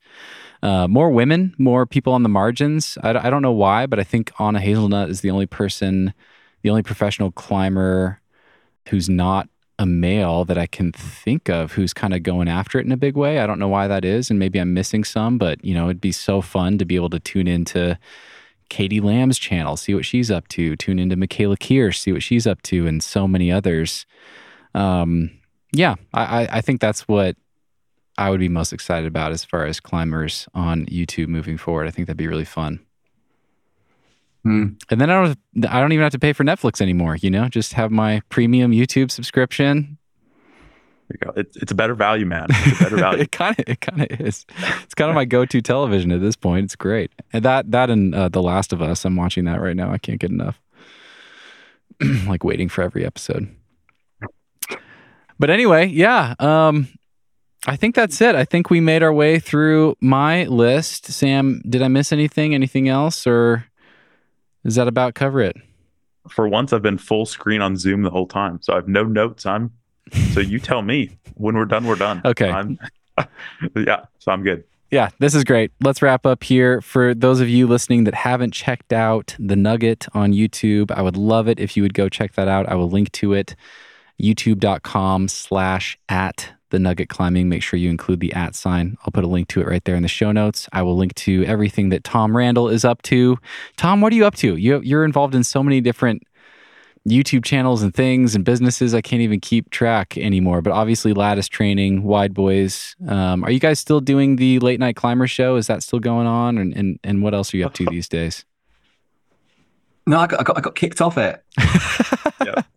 It was the Sam suit. kicked me. Sam kicked me out. It was the audience, the suit, the suit they couldn't stand. the audience was like, "Get him off, ugly suit." that's that's that's my purpose of, of anything. Is like I'll turn up in the early days, wing it, take the risk, see whether it floats, and then I'll move on to far more competent people who can actually fill in behind me and actually do a decent job. I'm, I'm like the sacrificial guy at the front, going going over the trenches. Oh, is there anything else you want to plug YouTube wise on your end? No, I've got nothing to plug. I've do far too much plugging already. Sam's just been plugging uh, titles and thumbnails this whole time, which I don't know how that benefits him. But this episode's sponsored by Titles and Thumbnails. Spend more time on your titles and thumbnails. Yeah. But yeah, I'll link to all the things Tom Randall, all the things Sam Van Boxtel. I always want to call you Sam Von Baxtel, Sam Von Sam Van Boxtel at Climbers Crag. Anything you want to plug, Sam, before I let you go? I'm going to just stick with one CTA. There's a lesson here. Ask for one thing. If you have any questions about YouTube, shoot me an email. All Sam right. at Climbers Crag. Sam at Climbers Crag. Got it. Dot com, I guess. I guess I guess that's how emails work. But right. All right. Thank you both. Great to see you both again. yeah, yeah. yeah, Thanks for likewise. having Always a pleasure. It's, uh, it's, it's it's great chatting. Great great podcaster, Steven. I've I've always always enjoyed doing stuff with you. Ah, Great. I appreciate it, man. You've always been very supportive and very kind with your words and generous with your time. So, always a pleasure to have you on. Do you have any uh, trips planned to the states anytime soon? You coming back for the Desert Cracks or any any uh, other trips on the horizon? Yeah, I'm, I'll definitely be back in the autumn, but I'm actually going out to Austria with Anna next Oh, nice. Monday, this coming Monday. Sweet. So yeah, yeah, we're gonna go and do some some sketchy slab climbing out in Austria for a few weeks. So that should be fun. Um, and uh, we'll, we'll we'll see what see what shenanigans that brings. I love it. Well, I'll plant the seed right now. I would love to do a follow up with the two of you while you're on the trip. If you guys have the, the time and the bandwidth for it, that'd be super fun to get you both on at the same time. Oh man, that will actually. I'm mostly up for that because that will be total chaos. we should definitely do a duo one. Yeah, yeah. I'm okay. You're in. I'm I'm up for it. Yeah, for sure. Can't wait. Love it. Awesome. And then Sam, how's your how's the rest of your life? How's your climbing going? Do you have time to climb anymore? Uh, I mean, I'm kind of actually going to get the chance to move, get away from my one city for once. I'm headed to Bend to go climb with um, our lead account manager at the agency. So hopefully Nice. we'll get out for a day or two, maybe just one. But um, so there's some cool stuff there, and then I'm going to go down to Boulder for my first really work trip. So I'm going to literally just go three days. I'm just going to go meet up and climb with clients. So many people are in Boulder, so I can just go to one place and meet a lot of people. So That's awesome, man. uh, yeah, that's what I'm up to. Cool. Well, thank you both again. I will link to all things in the show notes at thenuggetclimbing.com. Thank you guys for listening. Hope you found that helpful or interesting. Um, please go like and subscribe over on YouTube because that's the thing that YouTubers are supposed to say. Subscribe to the channel so you can see what we're doing over there as things grow. And I should mention this too. I'm doing more and more. we- We've talked about production quality a lot in this conversation. I'm doing a lot more with video these days. I put out full uncut interviews on Patreon for those of you who want to watch podcasts. Um, so many of those are al- already available, and I'll be doing more and more of those. And then I'm planning to get some video equipment and start recording in person interviews as well. So that is all in the works. You guys can stay tuned for that and check that out at patreon.com slash the nugget climbing. Okay, those are all my plugs. Uh, thank you, thank you guys both. I'm sure we'll all talk again. And uh, for everyone listening, thanks for tuning in. We'll see you next time. Shake it up, stop when the clock hits 13. Sing. Cause no one can do it like we do it, like we do it, like we do it. Cause no one can do it like we do it, like we do it, like we do it. Cause no one can do it like we do it, like we do it, like we do it. Cause no one can do it like we do it, like we do it, like we do it.